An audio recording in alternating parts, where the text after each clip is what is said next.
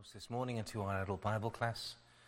It's good to see you in. Let's just seek the Lord's help and blessing in prayer, please. Our Lord and our God, our Heavenly Father, we call upon Thee in the name of Thy Son, Thine ever blessed, only begotten, beloved Son. And we thank Thee for Him and for His work, for His people, for us, O Lord, for for salvation, that He not only has worked that redemption for our soul's sake, uh, but that He is pleased to be called our Redeemer. And what a Redeemer! What a glorious and sinless and holy and conquering Redeemer. We thank Thee, Father, for Thy Son, and we pray, Lord, that we may grow in the knowledge of Him even this morning. Forgive Thou our sins and Lord, give us teachable spirits, for we pray in the name of Jesus. Amen. Please open your copies of God's Word to Ecclesiastes 5. Ecclesiastes chapter 5.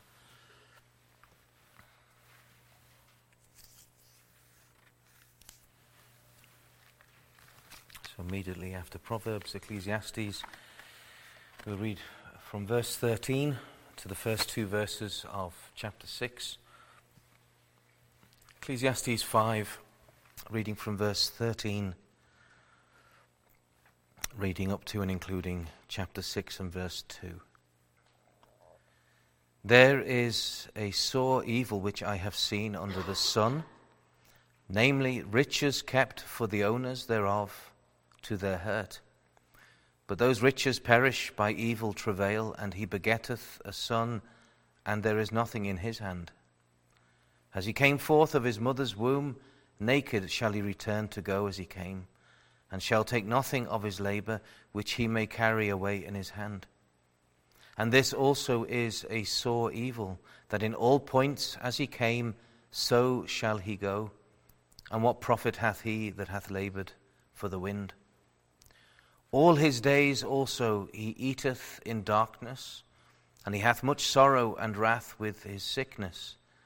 Behold, that which I have seen, it is good and comely for one to eat and to drink, and to enjoy the good of all his labor that he hath taken under the sun all the days of his life, which God giveth him, for it is his portion. Every man also to whom God hath given riches and wealth, and hath given him power to eat thereof, and to take his portion, and to rejoice in his labor. This is the gift of God. For he shall not much remember the days of his life, because God answereth him in the joy of his heart. There is an evil which I have seen under the sun, and it is common among men, a man to whom God hath given riches, wealth, and honour, so that he wanteth nothing for his soul of all that he desireth. Yet God giveth him not power to eat thereof, but a stranger eateth it.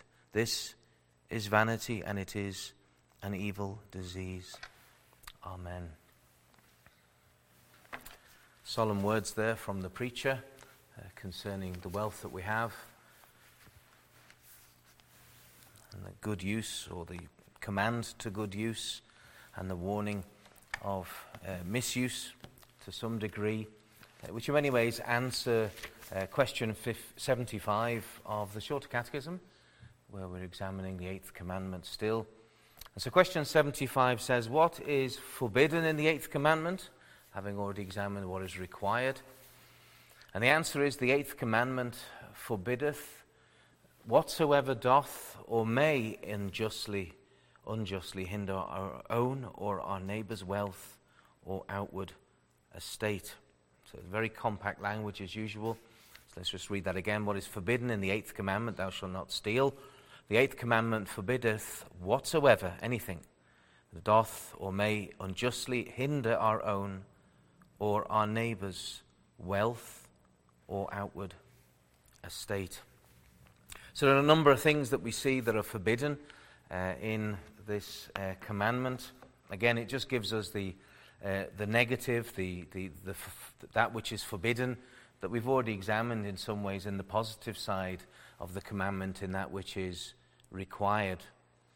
But it if we consider thou shalt not steal, well, we think immediately of private theft, theft between one private individual and another.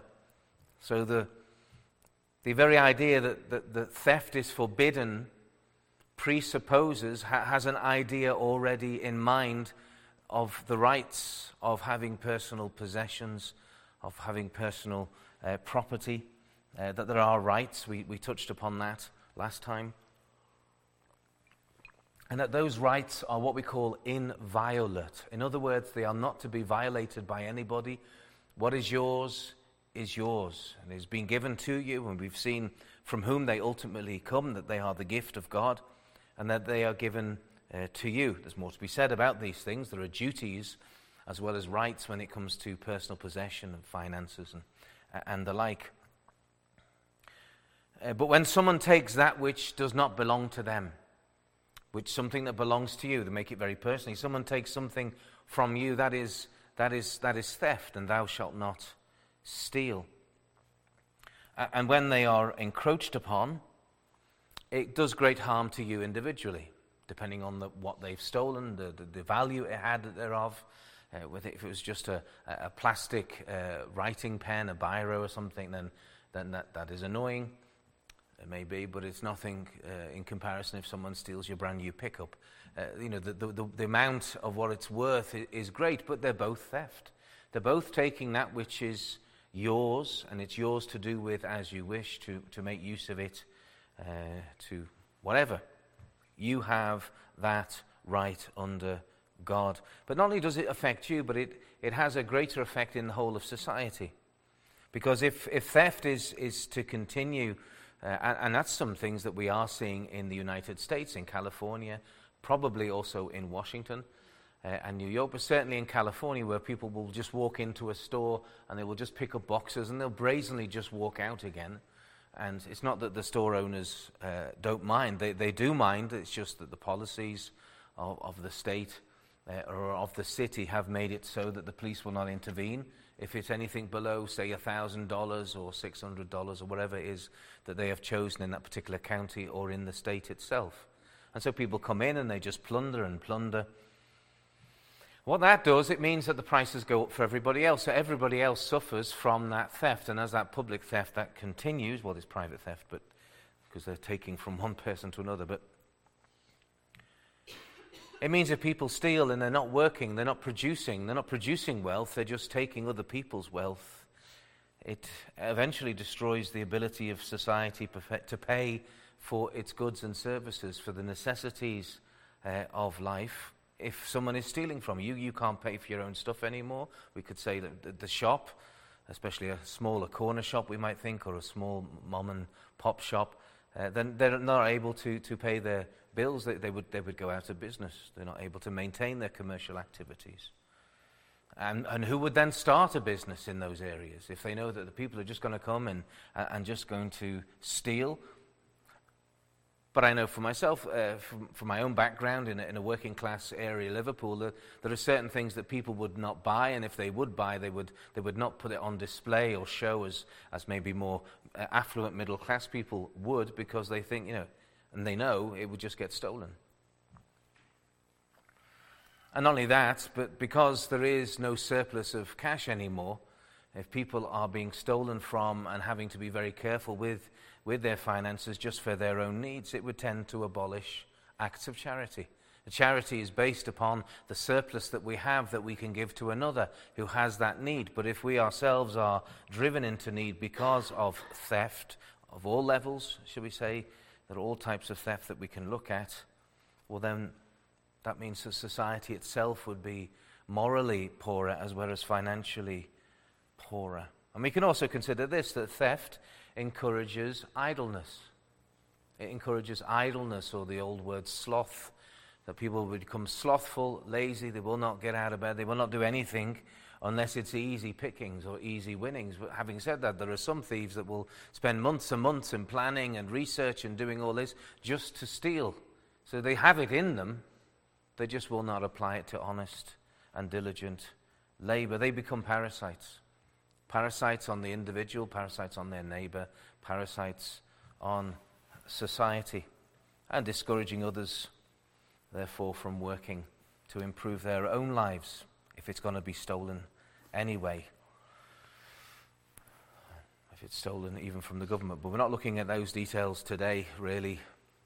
But private theft is not just, doesn't just point to stealing uh, from others, although we're going to look at that very briefly, but it also points to stealing from ourselves. And you say, how can you steal from yourself? Well, in, in, in a number of matters, you can steal from yourself by yourself being idle. They're not prepared to go out and put that work in uh, and to build up uh, that, uh, that network of, of clients or to build up that good relationship with the boss, even getting work. Um, just idleness in, in, in general is not good. Idleness tends to idleness. And so any get up and go tends to get up and leave when you become idle and you stay in your idleness. Other things as well, miserliness and, and reckless uh, spending.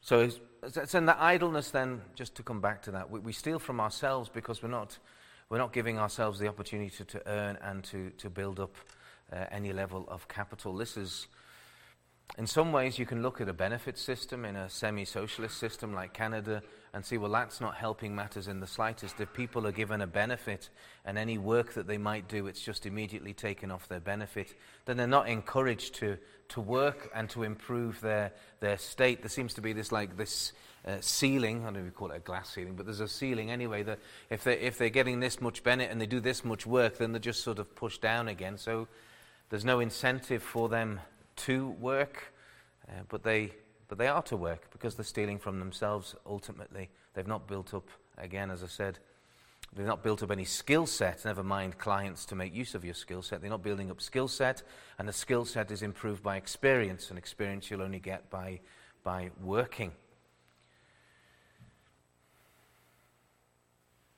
And so we can be idle at the cost of then robbing from ourselves.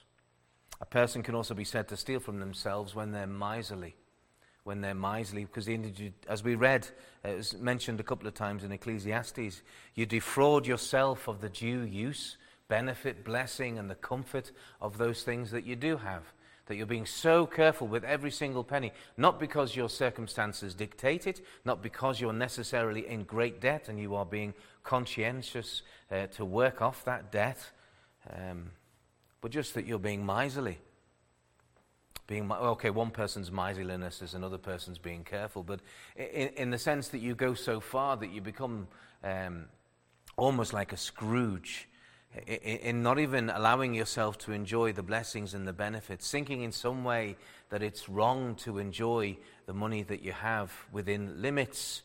Uh, but the Lord Himself says that it is good to enjoy it. In fact, it's, it's, it's a sore evil not to enjoy it. Enjoy those blessings that God has given. Thirdly, people can steal from themselves uh, by going to the other extreme, reckless spending.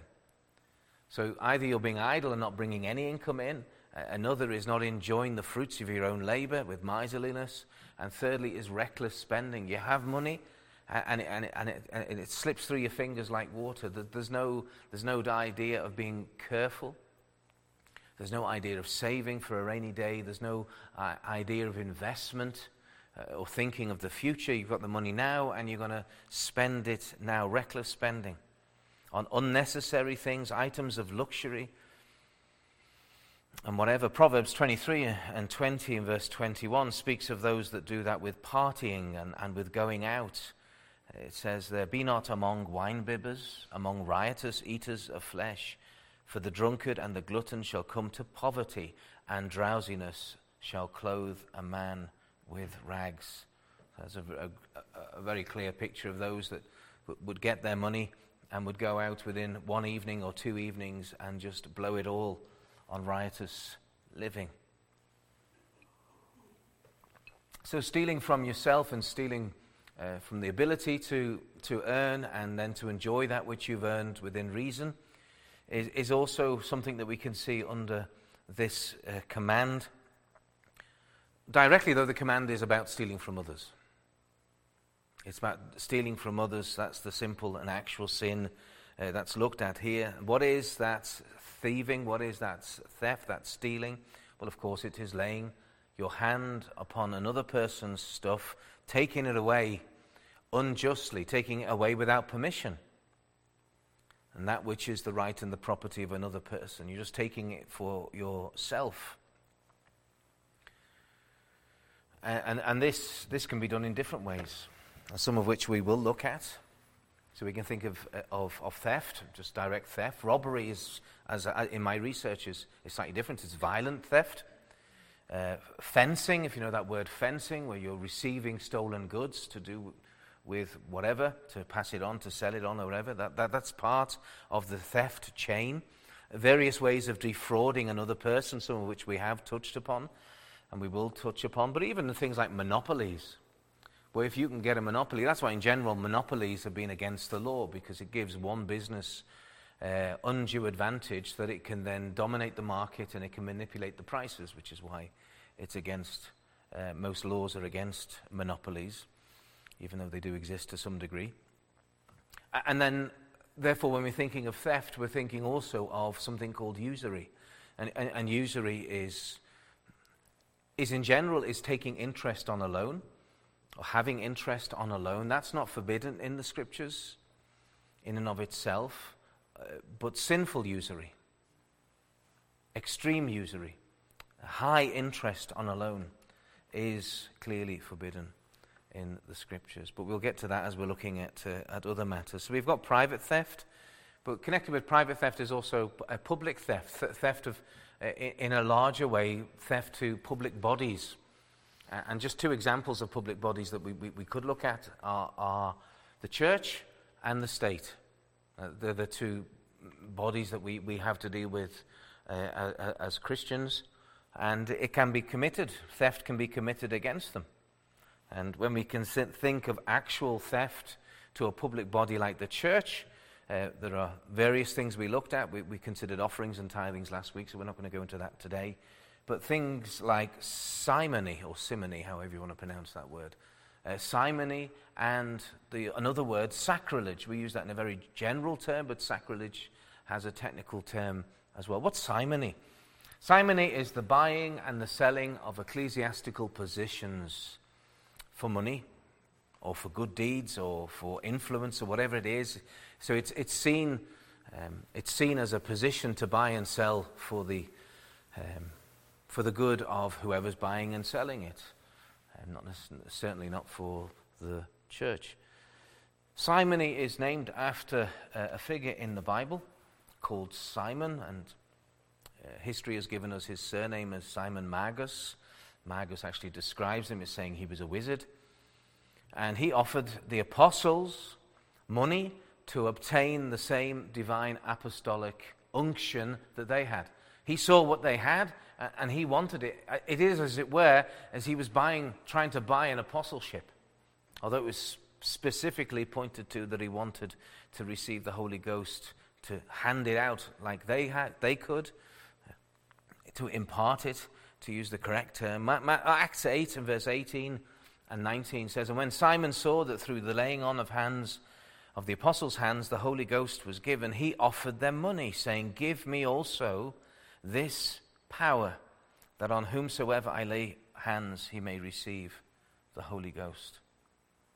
And similar to simony is obtain, trying to obtain power or influence or a position within the church without the call of God, without the call of the congregation in some way trying to find cracks and crevices uh, to gain that influence, which is unlawful.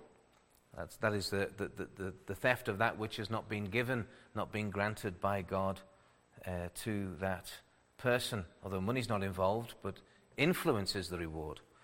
Um, and power is the means of obtaining that. So, simony, and then we have sacrilege. And sacrilege is the actual taking away or concealing something that has been dedicated to sacred use. It's been given to the church, uh, and then it's taken away or it's, it's hidden for some reason. It's, it's taken, it, you know, it may even be hidden so that at another time it may be used. Um, And where do we get that from? Well, one of the, one of the places that help us understand this is Proverbs 20 and verse 25. It says, It is a snare to the man who devoureth that which is holy, and after vows to make inquiry. So, devouring, making use of that which does not belong to us, when we know in the scriptures themselves that, the, that there are times when things have been taken from the temple, uh, when, when there were sieges, uh, when there were sieges by the Egyptians or by the Babylonians or the Assyrians at various times, uh, the king would go into the temple and go into the treasury and commit sacrilege. It was not as though he was taking his own money, but he would go in and take that, take that which had been devoted to the Lord. And that is, that is the sin of sacrilege. Just considering then, uh, we're not going to go into the tithes and offerings, um, but Malachi 3 and verse 8 does speak on, on those words. It says, Will a man rob God? Yet ye have robbed me. But you say, Wherein have we robbed thee? In tithes and, and offerings. So these things we could call public theft, even when they are committed privately, because they are against the state, they are against the church, they affect the public good, and they affect the good of the church itself. Now, when we come to the public theft against the state, against the magistrate, there are many things that we could consider. I think, firstly, uh, we might consider tax fraud. Tax fraud where we're not paying our taxes, and that can be very tempting when the taxes are increasing and there are extra taxes being added. Uh, the temptation, of course, uh, from the wicked one is that we would be deceitful about it to maintain uh, our own wealth, as if wealth is as if, as if there is a blessing upon that wealth that has been dishonestly held back or gained in that way. So, tax fraud is, is very clearly public theft, theft against the public purse. But another thing that is very common, especially in such a, a semi socialist state like Canada, is benefit fraud, where there are so many different benefits that go forward, and you almost have to do very little to obtain uh, some of these benefits. The amount of benefit fraud during the time of COVID has been massive, uh, and not just fraud because people are claiming it, uh, but fraud because of the incompetence of the bureaucrats that were in charge of doing it. And maybe that goes further up to the cabinet that were in charge of giving uh, those uh, commands to the bureaucrats. But benefit fraud it just empties empties the the coffers which then brings us then to, to legal fraud. Legal fraud in the sense of where laws are instituted, but in those laws there, there are back doors and there are ways and means that, uh, not necessarily directly that the politician would benefit, but, but, but, but friends and family and business interests would benefit, and that that money is siphoned away, that there's a, a chunk of money given to, uh, to a certain uh, idea, a certain law, and, uh, and yet built into that by the craft and the wickedness of politicians, there's a way that they would be uh, scooping off their own uh, percentage uh, from that money. That's all fraud. That's all different types of fraud against the state. Uh, but we are to give to the state that which is demanded uh, of us. We don't have to empty our bank account if there's a, of course, reasonably speaking, if, if we have a choice of, of uh, of giving uh, 10% and we have that legal choice, or, or we, we, have to give 20%, but we just change something into a different account, uh, th- then it makes sense to be careful with your own money uh, and not just pour it out uh, for the good of the state. But that which is ex- exacted of us, that which is demanded of us, uh, we are to give. Uh, Romans 13 and verse 7. It says, Render therefore to all their dues. So it's not just talking about the state, it's everybody. Tribute to whom tribute is due, that is tax. Custom to whom custom. Fear to whom fear. Honor to whom honor. And so when we're thinking then about the financial system and how, and how, and how theft can be made there, we're not just thinking about robbing a bank, obviously, that is forbidden. But forgery, forgery of currency, is a, is a, is a clear um, breaking of the eighth commandment uh, the currency is forged, it's flooding the market. You, you are given the equivalent of whatever that banknote is, say $100, and it's, but itself is not worth anything at all. So that, that ends up stealing from the state, stealing from the bank, and stealing from uh, people, even from forging, forging of the currency. We could even point to the modern banking system with its many different tentacles in all sorts of different pies, uh, where there are sort of not just investing in, in actual property or in actual business, but they start becoming more abstract and I would suggest uh, um, less, less, less real and less, less godly in the sense that they, they, they can invest in investments that don't yet exist, but are sort of bets against future profits or future losses, and, and that in itself becomes a whole, a whole market, the, the futures market it is called. Uh, some would have uh, no problem in that in the Christian world, and others think it's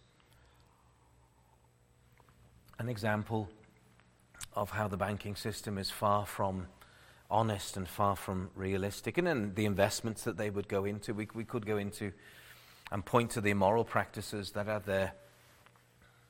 But, but if we look at private theft and we think of public theft, it can all be summed up in what Philippians 2 and verse 4 says.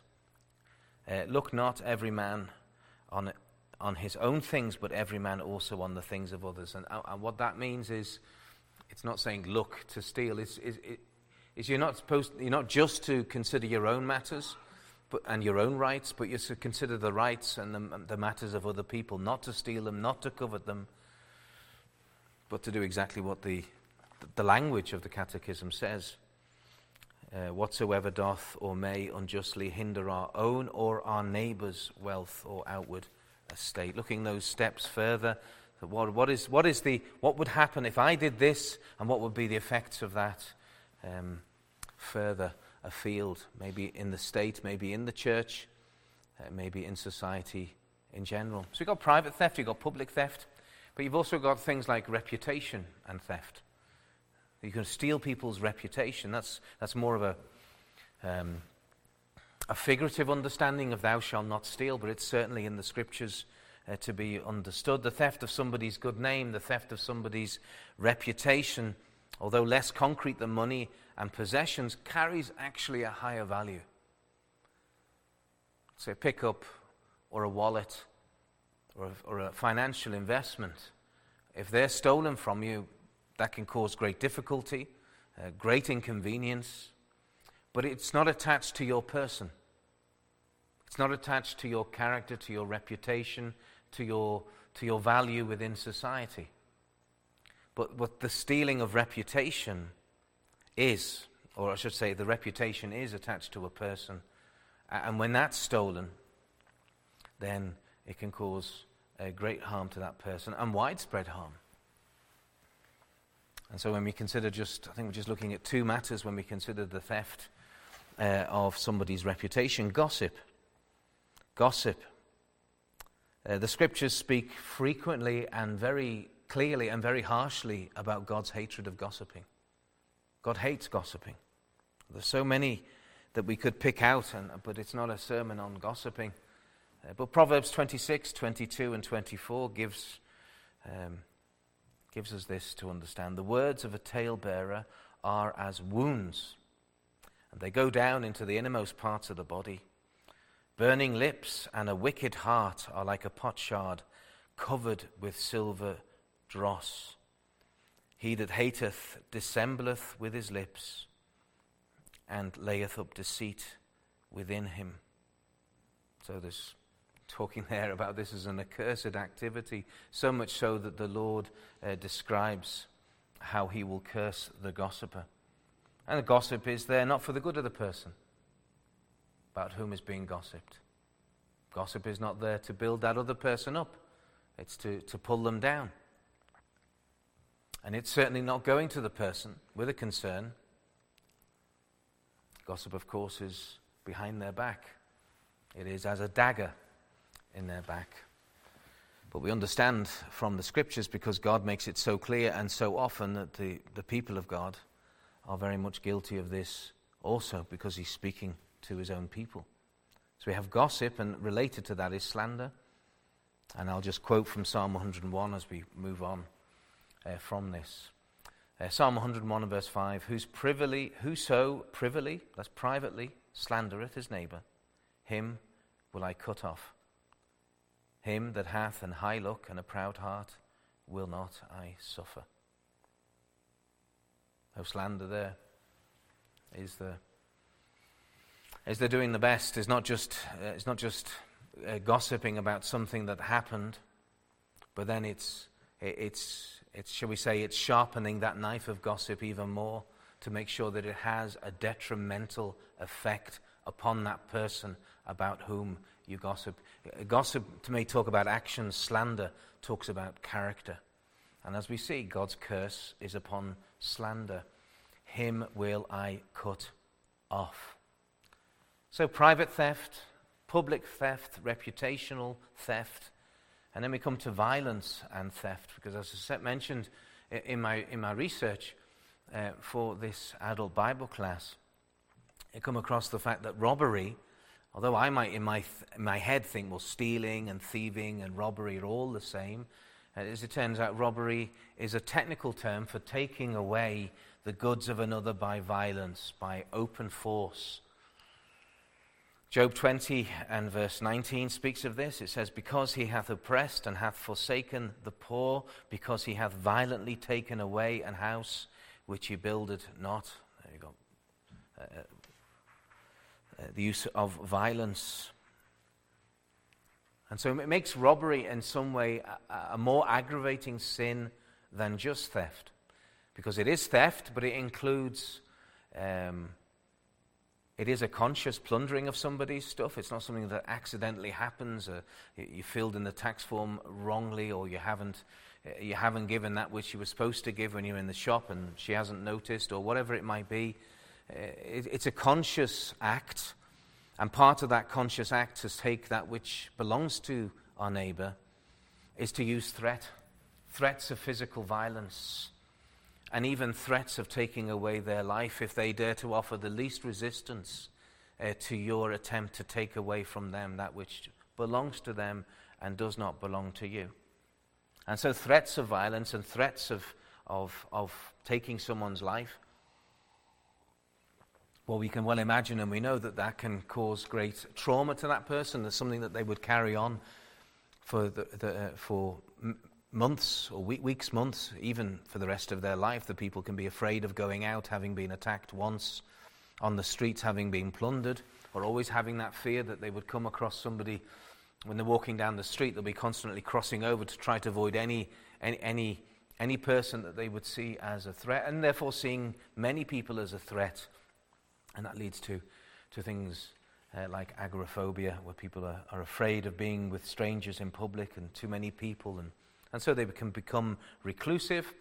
And however that is, whether that's just for the short term and the shock as they deal with it and then get back into life, or as I said, it could be a long term issue. So it has, it has many aspects to it, not only the threatening of, of, of, of, of killing, and we know that thou shalt not kill, but it is the theft of goods, this, this, this robbery, the theft of health, the theft of well bringing, even of well being, sorry, even to the, the theft of of life. And it is, a, it is a, a dreadful thing. And of course, this is how it often happens on the street uh, when we can think of those, those robbers uh, that almost took the life of, of that Jewish man who was then helped and saved by the Good Samaritan. Uh, that, that's the idea. It happened in biblical times, it happens today. And so that's violence and theft. And then, and then finally, just some other uh, uh, uh, um, aspects of, of theft when we consider thou shalt not steal. So we're thinking of additional theft. And I mentioned it in the beginning, in the introduction. So there are other aspects to, st- uh, to theft. You, you, you, don't have to be the thief itself then to, uh, uh, to be involved in theft, as we were talking about being the receiver of stolen goods, being a fence. Uh, as, it's, as it's called, receiving stolen goods to do what? Well, to hold on to them so that when the police go to the thief's house to, to, uh, to uh, search it, they won't find it because he's, he's hidden it with you and you will, you will lie to the police for them. You will, you will hide the stuff in a, in a safe place until, until the heat's off, as it were. And so that's one aspect of being a receiver, just guarding the goods. But another aspect of a receiver is taking those goods, giving the thief some money for them, but of course not as much as that you can, you can uh, get for them, and then selling it off uh, to other people. So that's a, a, very active part of consciously taking that which is stolen and being part of that whole chain uh, of criminality.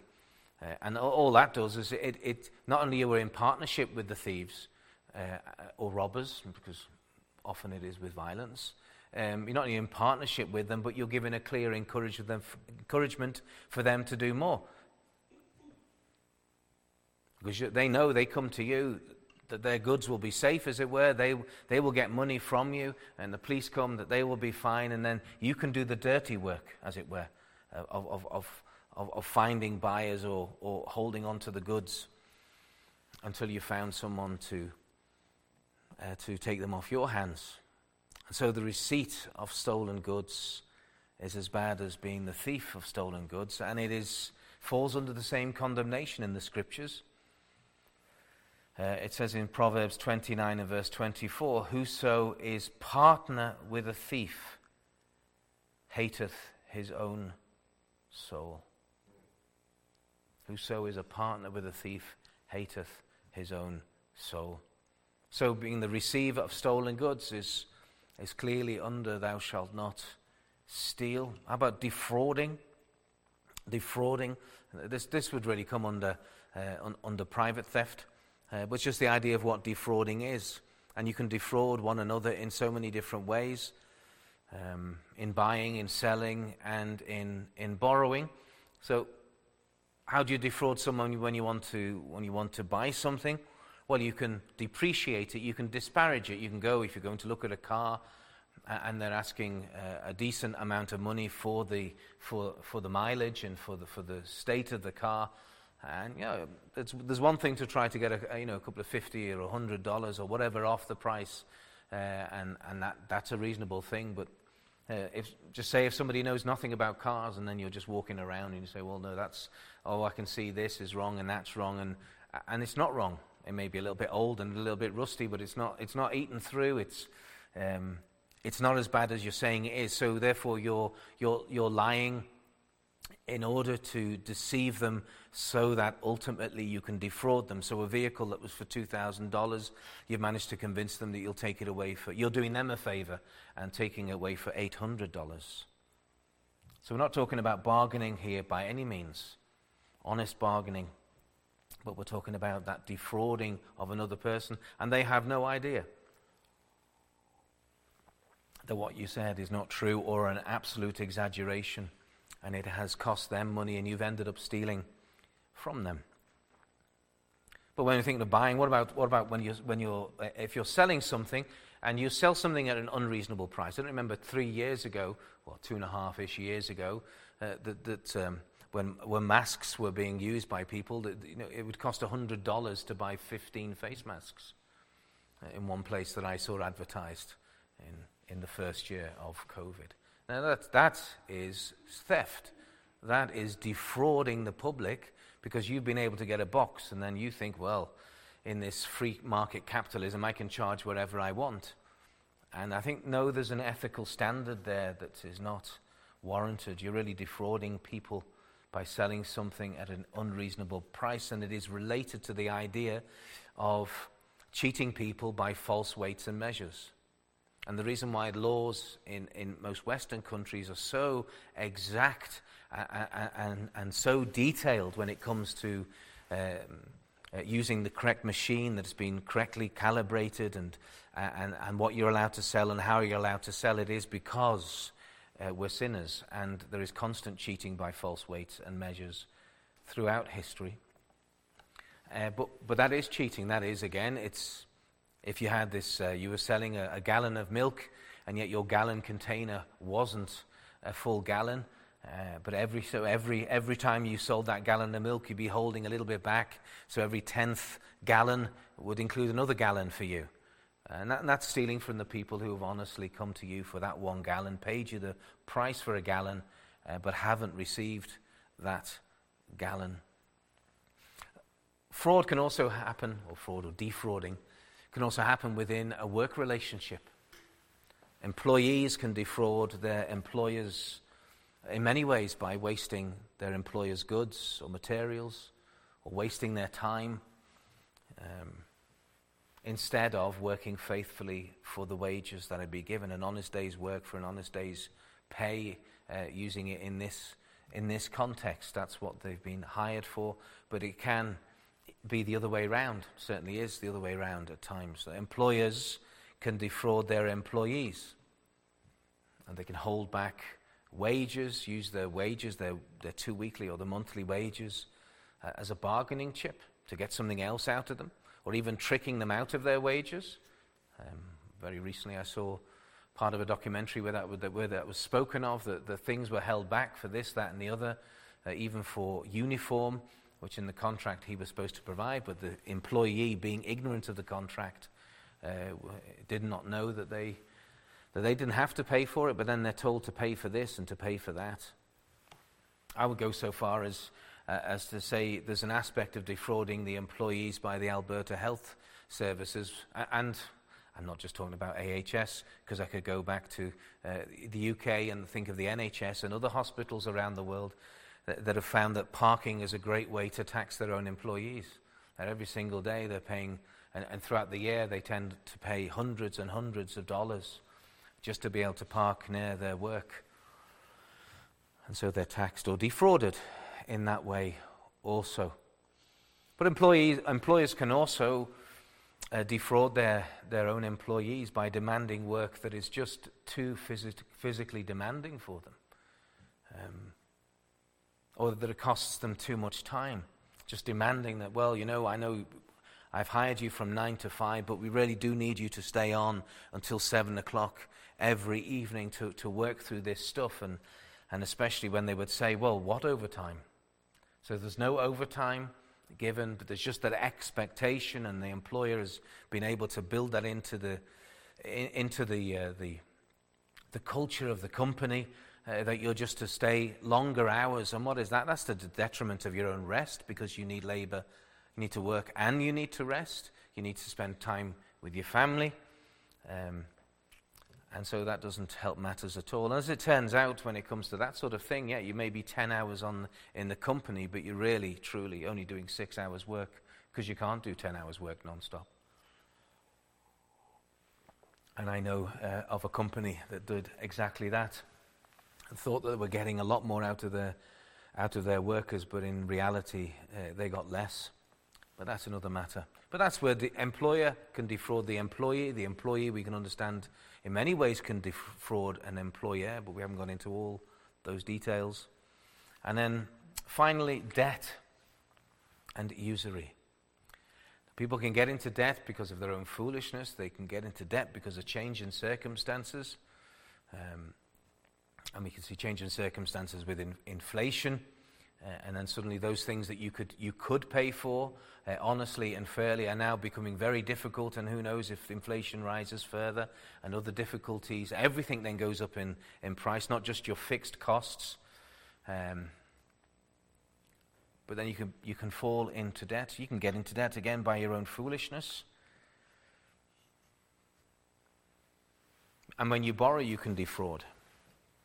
You can, you can defraud uh, the, yourself when you borrow something that you can never pay back. You'll know in the, in the normal run of providence that you'll never be able to, to pay that back. And, that, and that, is a, that is a wrong thing to do. It's something that seems to be done quite lightly these days, especially with all the, the hire purchase agreements that exist for vehicles. And then the, the, the dealership has you locked in for, for how many years, and you have to pay it off and then people default on it or do other things. But getting into debt itself uh, with, with, with, with unrealistic ideas about being able to pay it back is one thing, but even worse so is getting into debt without the intention of paying it back at all. And so that's the idea of getting into debt. So you don't want to get into debt. There are certain debts that you can't avoid in life, like the mortgage. A mortgage, I think, far more than a vehicle is something that uh, is something that almost have to be accepted. It's such a high investment that nobody without any without any great financial means behind them, which is the majority of people, uh, are, are, are, unable to buy a house unless they can have a mortgage on it and pay it back. But even with the idea of getting a mortgage, it should be a mortgage that is payable, uh, at least at the time and in the foreseeable future. But every other form of debt, I would suggest in many ways, there might be exceptions, but nearly every other form of debt is, is a foolishness. Even student debt seems to be a foolishness in, in the, the, levels that it can increase to. Even here in Canada, uh, which is nowhere as bad as the States, but the, the, the institutions themselves are, are, quite happy to sell module after module and course after course, and, and you're increasing in debt to. I heard of somebody recently. They had to repeat courses and they, they had some problems with mental health, so that didn't help, but they were in a debt, uh, $100,000, $100,000, which is, which is, which I would suggest is, is, is foolishness. And take many years to pay back, if they ever would. But modest and legal interest on a loan is allowed because it's coming then to usury. What is usury? Usury is an old term for interest payments. And specifically forbidden in the Bible are excessive interest payments. So we have the understanding that, that if somebody lends you money, they've tied up their own wealth, their own capital, uh, for your use for a time, and therefore a modest return on that investment is fine. That's not what we're talking about. Well, what we're talking about is usury is charging high interest rates to such a degree that you've either got somebody in your power for years and years to come, or you're just being out and out greedy. Itself, greed being attached uh, not only to the idolatrous idolatry and the commands we see on the first table, but also thou shalt not steal. Many other things that we could mention, but we will draw it to a close as we've considered what is forbidden in the eighth commandment. The eighth commandment forbiddeth whatsoever doth or may unjustly hinder our own or our neighbour's wealth or outward estate, being holy in all our transactions in life. Let us pray. Lord, we do thank thee for thy word. We thank thee for what we've understood from it as we've attempted to unpack it and examine it from various angles. We do pray, Lord, that thou would give us that sensitivity of conscience when, conscience when it comes to these matters, that we may walk in the light in our finances also, that we may be holy. Uh, Lord, that we may make good use of that which is, thou hast given us, uh, respecting um, and honoring thee in these matters, not only what we have, but also what others have, respecting their rights uh, that, that what they have. And connected with this, of course, is, is gratitude, but that is really covered in the tenth commandment. And so, Lord, we do pray for Thee to bless this, Thy word to us, that it would do us good, that we would apply it in life and bring glory to Christ. For we pray in His name. Amen.